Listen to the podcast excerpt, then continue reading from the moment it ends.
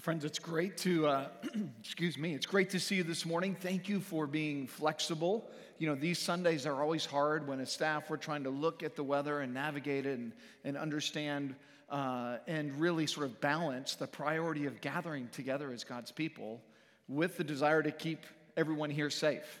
And so, thank you for starting an hour or so earlier. And just think on the bright side, right? We should be out by noon. Maybe.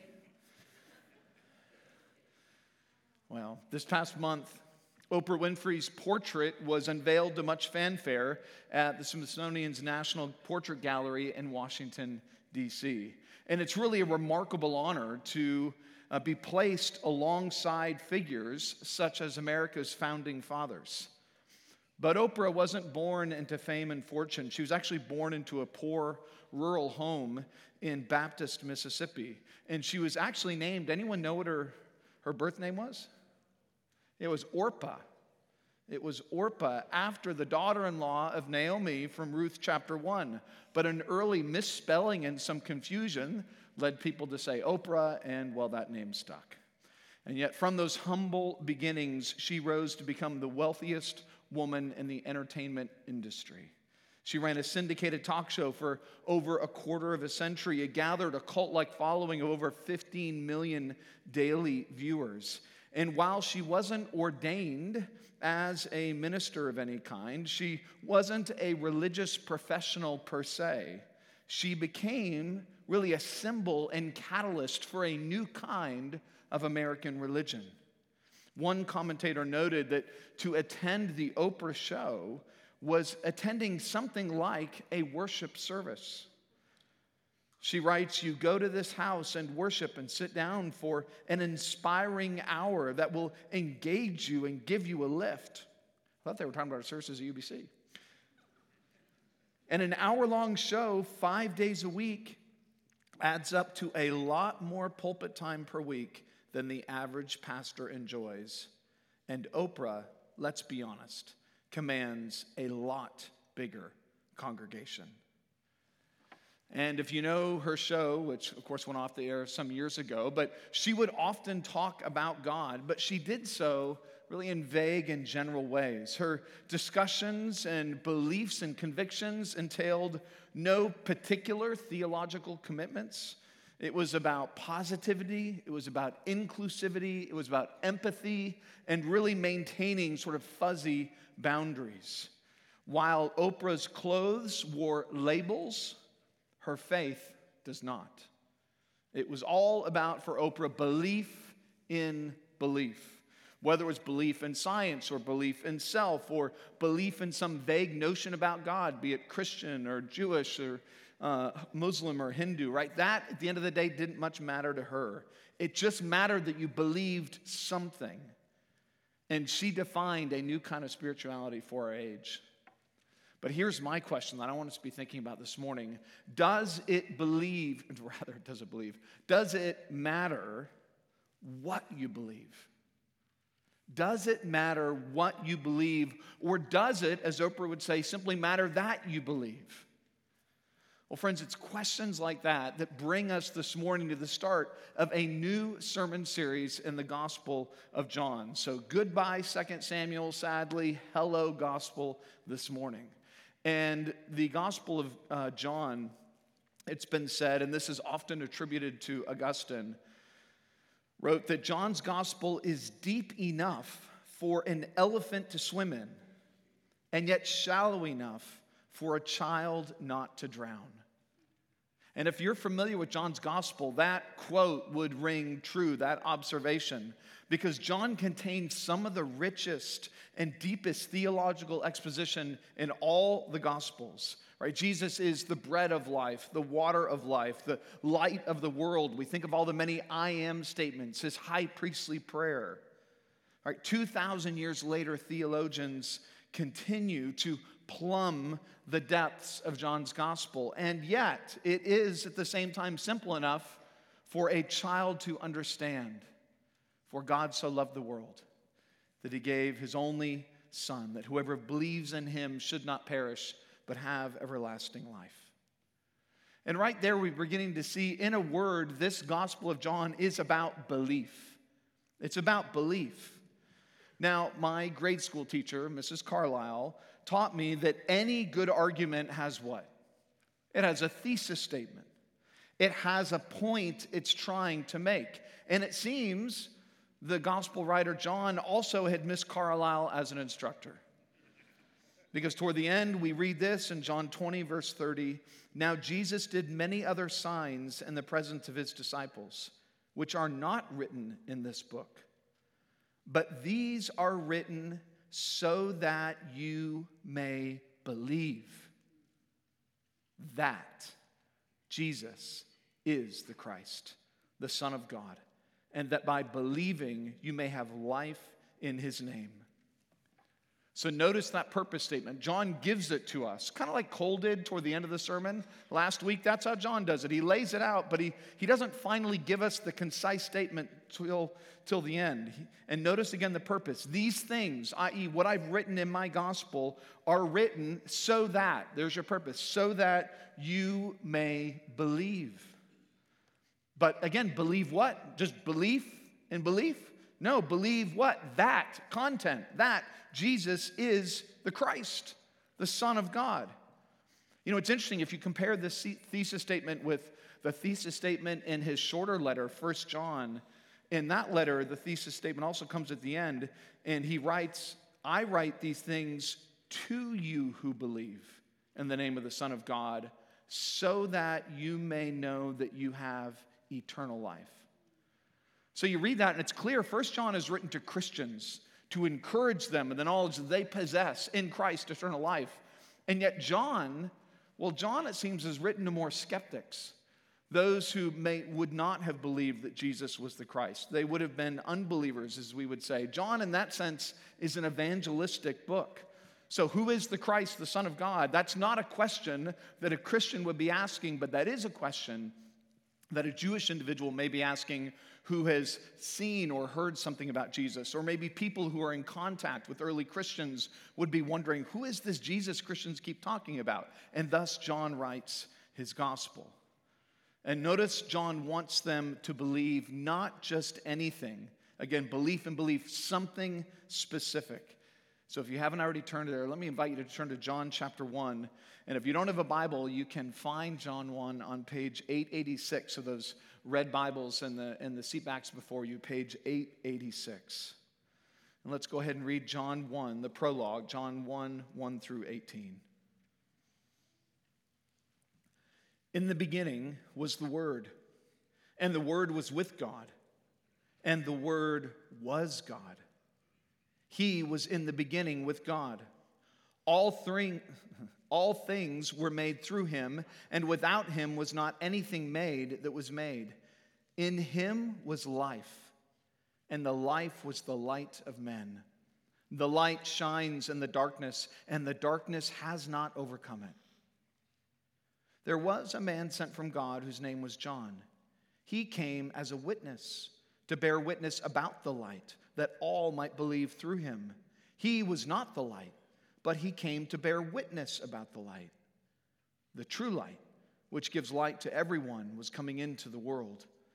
He was in the world, and the world was made through him, yet the world did not know him. He came to his own, and his own people did not receive him. But to all who did receive him, who believed in his name, he gave the right to become children of God, who were born not of blood, nor of the will of the flesh, nor of the will of man, but of God. And the Word became flesh and dwelt among us. And we have seen his glory. Glory is the only Son from the Father, full of grace and truth. John bore witness about him and cried out, This was he of whom I said, He who comes after me ranks before me because he was before me. For from his fullness we have all received grace upon grace. For the law was given through Moses, grace and truth came through Jesus Christ. No one has ever seen God. The only God who is at the Father's side, he has made him known. All right, so right here we're introduced to many of the themes uh, in the gospel. So, light and life and world and darkness and witness and glory and truth are all themes that are going to be picked up repeatedly throughout the gospel. And so, like a, a movie trailer, he's giving us a sneak peek, he's giving us a kind of preview and really setting us up for all that's about to unfold in the gospel. And, and in a carefully crafted prologue like this, structure is often key. And can you guess what we might have in John 1 1 to 18? A chiasm. I heard a young voice say that, I think, somewhere over there. That's exactly right. We have a chiasm. Now try to contain your excitement. I know it's the start of the year. Chiasms, they get you going. I get it. Now, unlike our beloved uh, preacher, Dr. Hamilton, I'm not going to sort of point to the rafters, which don't really exist here anyway, and try to move in. Chiasms are kind of hard to verbally explain, they're a little easier to see. So imagine, look at that, voila. We have, I think, the first slide I've ever used in a sermon in my life. Maybe the last. We'll find out. I'm not sure you can see it. If you can't see it real well, just take a picture of it with your phone and then blow it up. That might work. At any rate, um, I just want us to notice here how the opening and closing uh, sections function as kind of bookends. So if we if we work in here, you notice in 1 1 to 2, we see the word in his relationship with God. And then if we look at the bottom, what are we seeing again? We're, we're hearing about the Word who's now described as the Son, and we're seeing his relationship to God. So those are sort of, that's the outer bracket, right? And then we sort of move in, and what do we get? 1, 3 to 5. That he made all things, and he brings light into darkness. And then in 1, 16 to 17, the corresponding passage, we see that from his fullness we receive the light of saving grace. And then in 1 6 to 8, John came to what? To bear witness. And in John 1:15, what do we see? The corresponding passage. John is bearing witness. And then as we keep moving in, true light comes into the world and yet is rejected. And then in 114, the word becomes flesh and we have seen his glory. And that all leads to sort of the center section where everything turns. All who believe in this Jesus become children of God, right? Not by ethnicity or family, but by the Father. So we're going to go ahead and leave that slide up for, for a few minutes because one of the key principles of interpretation when you come to your Bible is that structure often reveals emphasis. The structure of a passage reveals emphasis. So if we move sort of from the outside and move in in this chiasm, I think we can summarize the argument of John 1 1 to 18 like this God became man so that the children of men might believe and become children of God.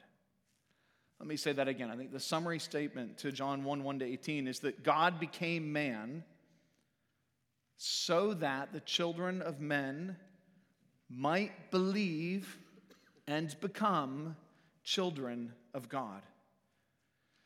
And friends, for our points, what we're just going to do is I'm just going to trace that chiasm. I'm just going to start on the outside and I'm going to work my way in. So if you can count, yeah, that's right, five points. Okay, five truths. We'll see how this goes. Five truths here that we learn about Jesus that John is setting before us as he prepares us for the rest of his gospel. First truth I want us to see Jesus is more than a man. First, he is more than a man. So we're looking here at verses 1 and 2, and then the corresponding final verse, verse 18. And friends, that's recognize what many believe about Jesus. He is just another human being. Yeah, maybe he's remarkable in a few ways, but at the end of the day, he's no different from you and he's no different from me. But notice how John opens. First three words in the beginning. John goes back to the beginning because that's Friends, that's what great stories do, right? They, they go back to where it all began. Only this story, notice it doesn't go back to the very beginning of Jesus' career. It doesn't go to like to his first sermon, which is basically how uh, Mark just about opens up. Nor does it go back to sort of the birth pictures with, uh, with a, an exhausted Mary and an anxious Joseph. Doesn't go back to that or some of the events surrounding his birth, like Luke's gospel does. Nor does it go back to actually an extended genealogy of, of Jesus' own parents and so forth, like Matthew's gospel does. No, those words in the beginning are exactly how Genesis 1 1 opens, and that's not an accident. It's meant to call that to mind. So we're going back, not just a little back, we're going way back. Back to before there were stars and before there were galaxies, before there were black holes, back before there was anything. And what do we learn? Verse 1 the Word was what? With God. So the Word, notice, is distinct from God and yet with God in the sense that the Word is in fellowship with God. It's the same image picked up in verse 18 when we read that He's at the Father's side. If you've got an ESV, you probably have a footnote that says something like, or in the Father's bosom, right? Which is, some of us will chuckle at that, but it's conveying sort of relationship, intimacy, a kind of special favor Jesus has with the Father. But not only was the Word with God, the Word what? Was God. So distinct from God and yet at the same time fully God. Notice John opens with the astounding claim that not only is Jesus the Messiah, but he is the very Son of God and, in fact, God Himself. So the Trinity is already in the opening verses being put out before us. Now, of course, we've not yet to the Holy Spirit, right? That's going to come, but He's already laying the groundwork for all of that. So Jesus was in the beginning with God. In other words, He's eternal, He's not temporal. Jesus exists outside of creation. There was a fourth century heretic, a guy named Arius.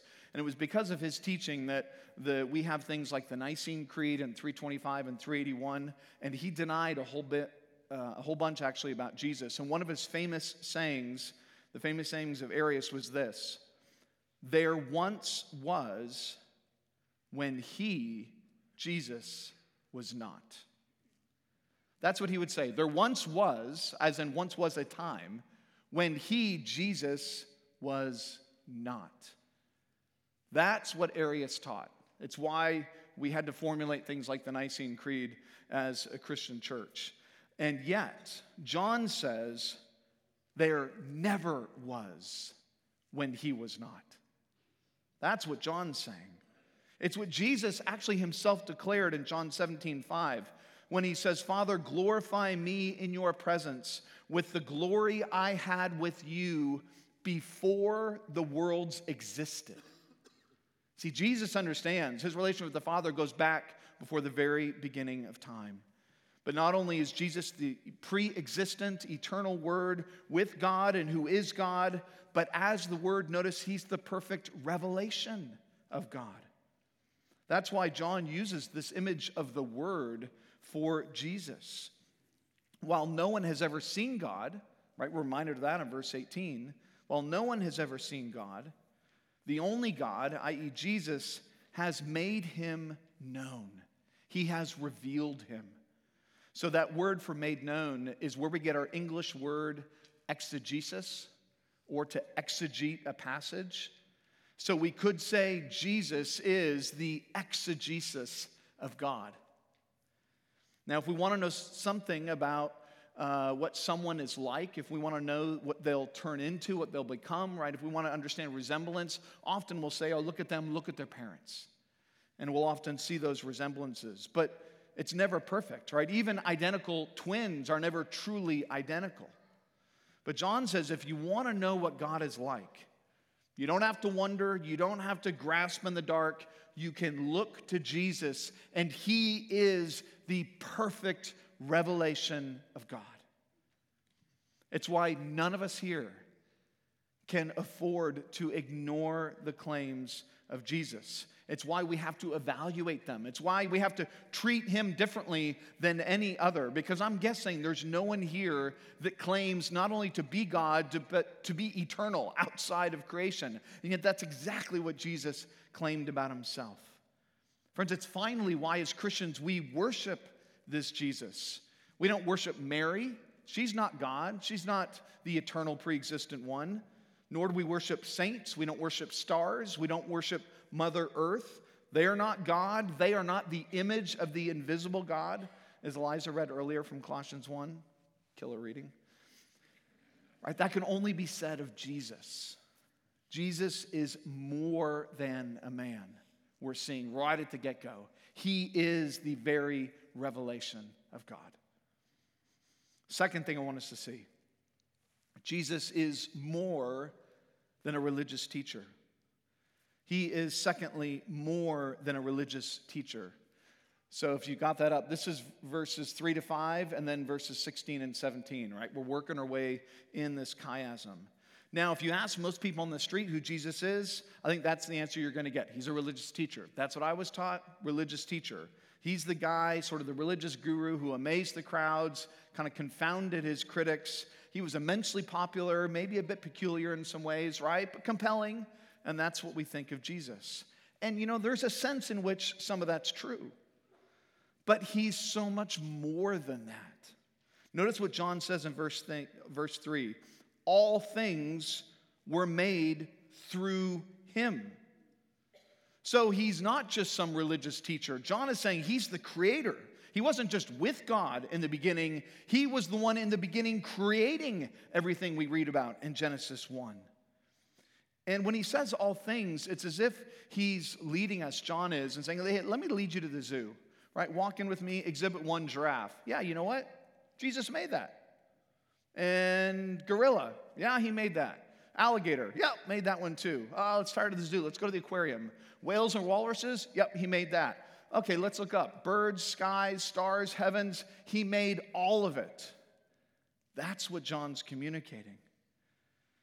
And friends, you may have had some amazing teachers in your life. You know, my college advisor was Ben Bernanke, former chair of the Federal Reserve, and he was a really impressive guy, pretty humbling. But, friend, there is no teacher that you have had or that I have ever had that can point his finger in any direction and say, I made that. We don't have any teachers like that.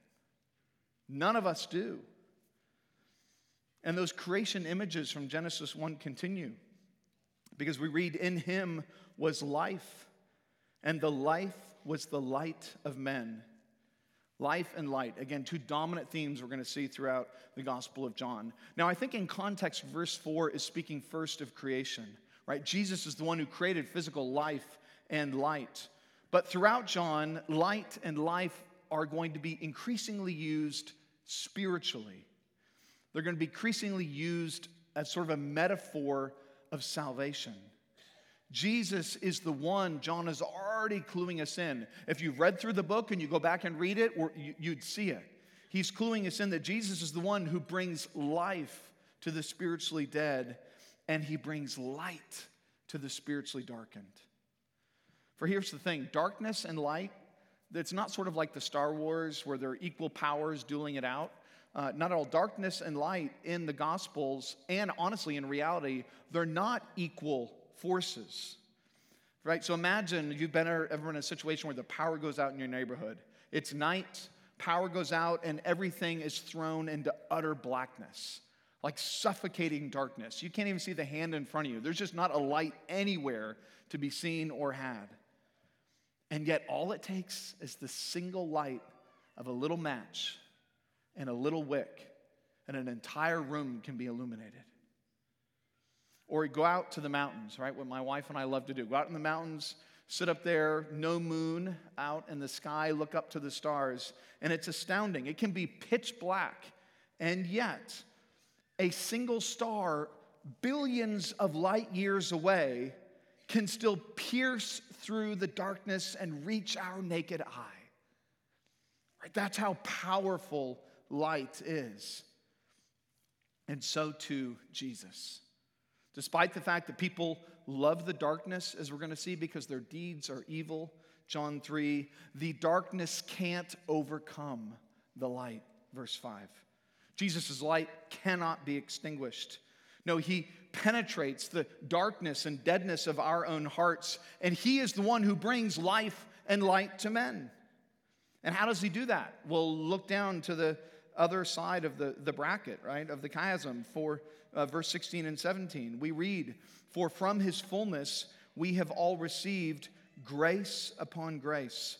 For the law was given through Moses, grace and truth came through Jesus Christ.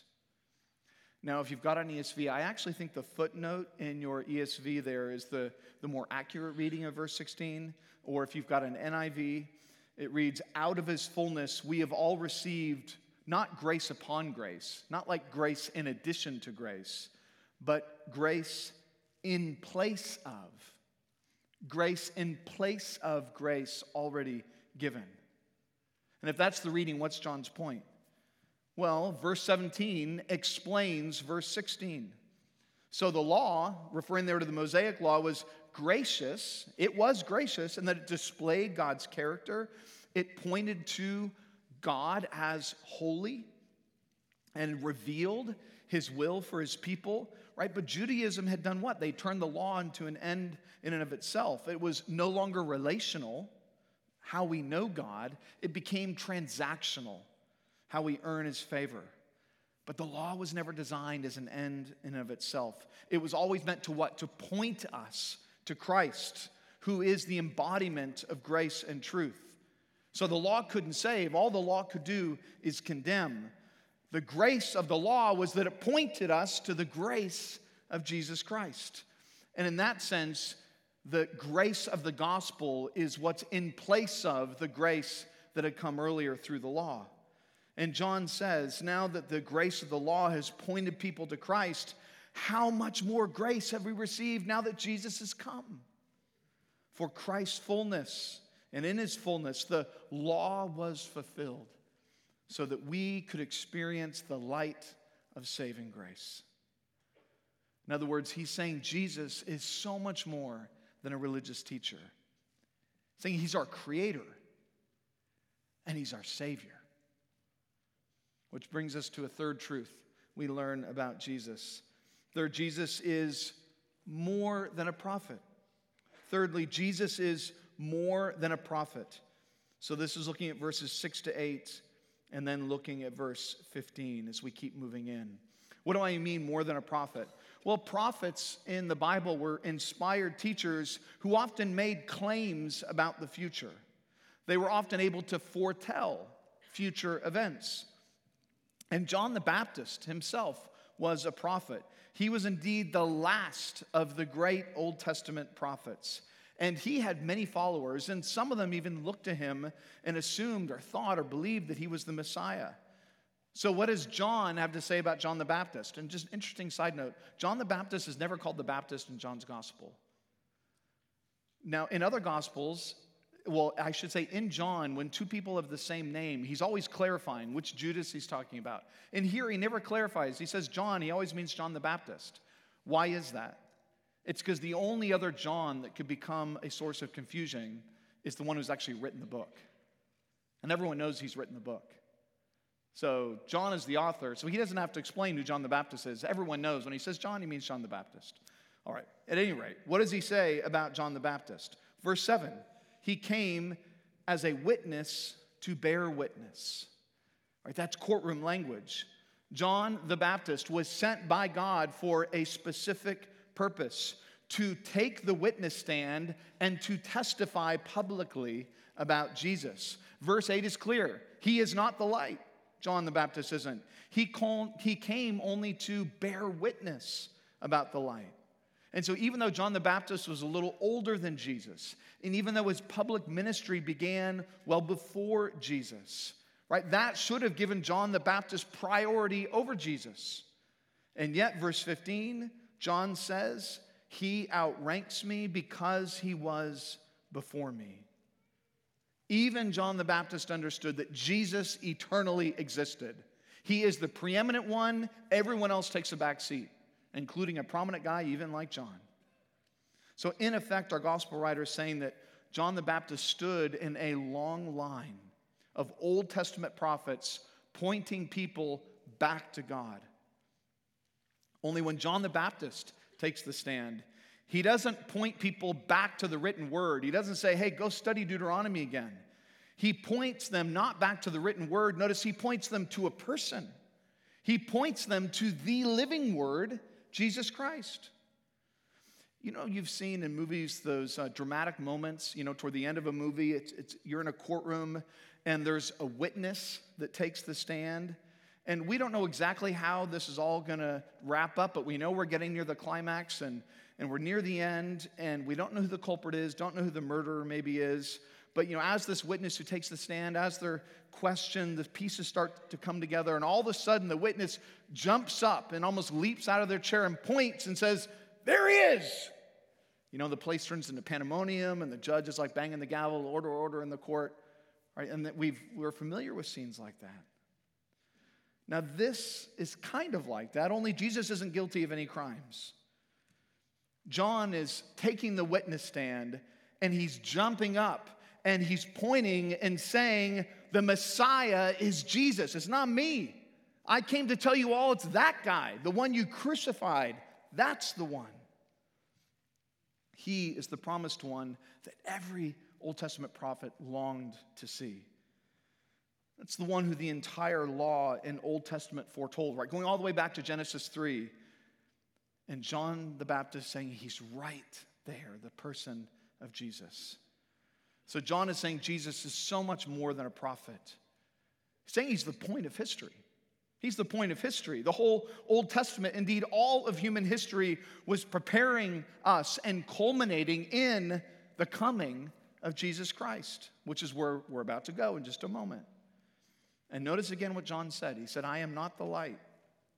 What is he doing? He's only pointing to the light. I wonder this morning what light you might be looking to. I wonder this morning what light you might be looking to. You know, our world uh, talks a lot about enlightenment. And I recognize it doesn't always use that term. It's kind of a dirty word these days in some academic circles.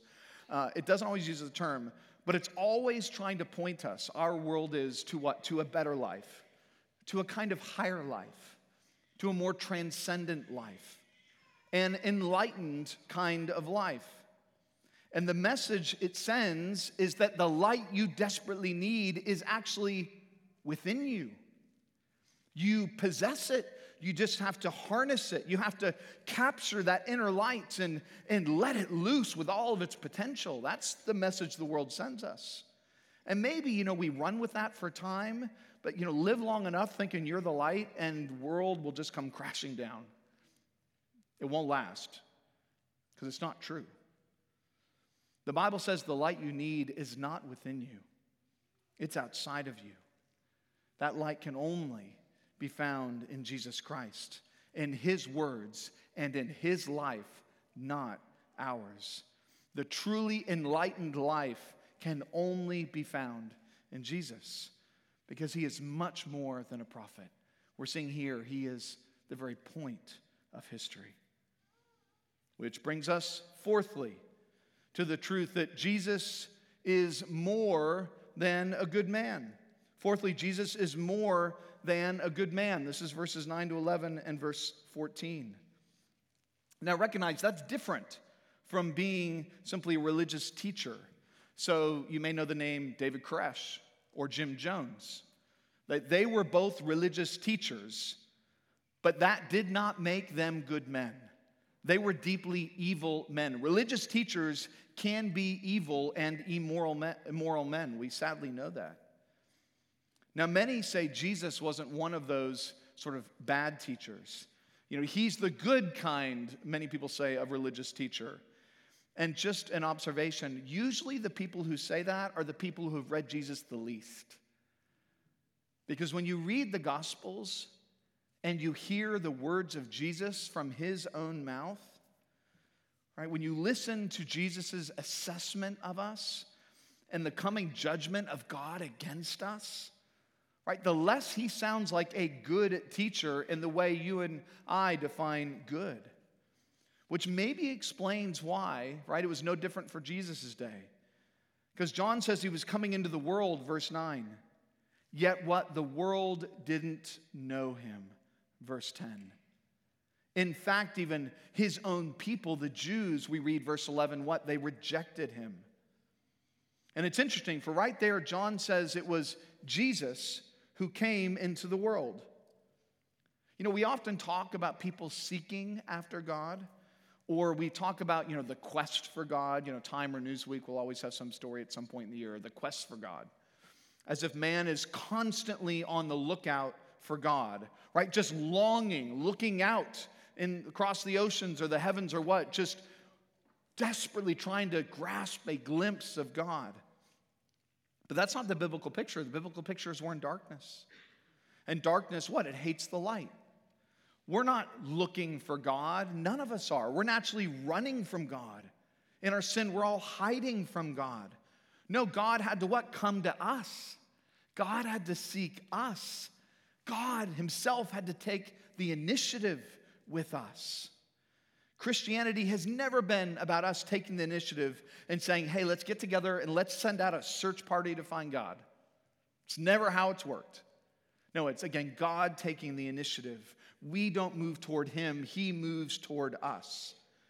Christianity is about how God take that initiative to come to us, to move toward us, which is remarkable. Because the world in John is regularly what? In opposition to God. The world has rejected God. It's gone against in rebellion against its maker. So when we read in John 3:16, those verses so familiar to us, God so loved the world, that's not an endorsement of the world. It's not like how lovely was the world. No, he loved this rebellious world because God himself was lovely and sent his son into it. It's saying nothing good about us. It's saying everything about the character of God. And how did he come toward us. Verse 14, we read, and the Word became flesh. Now, some say that, you know, Jesus was born and he was a person like you and me, and then God kind of came into him in a, in a special way and came into his life. And in that sense, Jesus is the Son of God. Others have said Jesus only appeared as a man, but he really wasn't flesh and blood at all like us. He only appeared to be like us. That's called docetism if you care about that kind of thing. But that's, notice, John says none of that. John says, when the word became flesh, God became man. That's the astounding thing he says. When the word became flesh, God became man. It's the wonder of the incarnation, right? Literally, incarnation is literally God enfleshed. And he, we read, verse 14, dwelt among us. To dwell there, it's, it's capturing the image regularly used in the Exodus of, of the pitching of the tent, the pitching of the tent of the tabernacle. It recalls how in Exodus, the tent of the tabernacle was where God literally met with man and where he dwelled with men. But notice John says that God no longer meets with us in a temple. Right? Christians understood with the destruction of the temple in AD 70, that was sort of God's point of saying, there is no more temple because the temple has already come. The temple is in Jesus Christ. God meets with us not in a temple, but in the person of Jesus Christ. And just as at the completion of the temple, if you remember in Exodus 40, when the temple's completed, we read the cloud covered the tent of meeting, and the glory of the Lord filled the tabernacle. It's referred to that as Shekinah glory. Well, what do we find? When God tabernacled with us in Jesus Christ, John says, We have what? Seen his glory. Glory is the only Son from the Father, verse 14. Right? That Shekinah glory now rests uniquely on Jesus. Friends, that's why we don't need a temple to worship. It's why we don't need fancy buildings, though I love our building. It's why we don't need to make pilgrimages to Jerusalem, but I too am sad the Israel trip got canceled. Right, I've never been to Israel. That would have been fun. But we don't finally need to go there to be made right with God. God doesn't meet us in a holy place, He meets us in a holy person, right? The person of Christ. And so I don't know what you think about God this morning. I don't know what notions you have about him, but I do want you to notice how personal the God of the Bible is. He is not distant, he is not detached, He is not merely some logical concept like the word was and, and much of Greco Roman thought. No, he was, he was not impersonal or coldly rational. In Jesus Christ, God became personal. He became loving. He became someone we could talk to, someone who lived among us, someone who suffered like us. It was actually this verse that was so instructive in Augustine's own conversion because he came to see no, the God of the Bible is a, a personal God that we can know, we can be in relationship with. You want to encounter God this morning? You want to meet with God? You want to know God? You can meet Him and know Him in the person of Christ. Read his words, listen to his voice. You can meet him just like those in the first century met him. And that is true if you are a non Christian, and that is also true if you are a Christian. We can continue to meet with this God. We can learn from him, be encouraged by him, even be transformed by him, all through the written word which, like Jesus, is what? Living and active, bringing light and life to men. Jesus is so much more than simply a good man, he is the very glory of God. Which brings us to our fifth and final truth Jesus is more than a way, he's the way. Fifth, Jesus is more than a way, he's the way. And this is really verses 12 and 13. So here we've come to the, the center of the chiasm, right? We've really come, I would argue, to the heart of the passage and much of what John is going to be expounding throughout the rest of his gospel. Now, the problem John's laid out is that while Jesus is fully God and full of God's glory and manifesting that glory to all, people yet in darkness and rebellion and sin continue to reject him. And we know they didn't just reject him, they killed him. And then we come to that wonderful biblical word. I know last week Nick in the equipping hour was talking about for, and in the Bible, for is a grand conjunction. But you know, one that's equally grand in the Bible is that word but. Verse 12. But to all who did receive him, who believed in his name, he gave the right to become children of God. That right there is the heart of John's hope. That right there is really the outline, you could say, for the whole book. So the prologue, verses 1, 1 to 18, right, it culminates, I think, there in verse 12. And really, the all of chapters 1 to 12, everything that follows in 119 all the way through chapter 12, could basically trace out verse 11. His own did not receive him. That's basically 119 through 12. And then you can look at chapters 13 to 20 as yet, verse 12, to all who did receive him. That's pretty much 13 to 20, and then you get the epilogue. So if that helps you, just again, I think John's framing out the book. But, friend, what does it mean to receive Jesus? You know, it's not like Jesus is some celestial football that God like tossed from the heavens and we have to run down and catch or anything. John says to receive Jesus is what? It is equivalent to believing in his name. There again, that word central to John's gospel, belief. But belief in what? He says, belief in his name. Now, one's name in the Bible is not simply a label, it's not something trendy that we tend to like and follow. So, I, I read about the most popular baby names in 2023. And for girls, it was Olivia, and for boys, it was Noah, which honestly I found a little I was surprised. Wasn't expecting those two, Olivia and Noah. Followed by, second most common girl name, Emma. Second most common boy name, get ready for this, Griffiths, Liam. So apparently the McCullums and the Lassies and the Griffiths are all trendsetters. They were well ahead of the pack, which is exactly when I look at Mike Griffiths, I'm always thinking, yeah, trendsetter, right there. that guy sets cultural trends.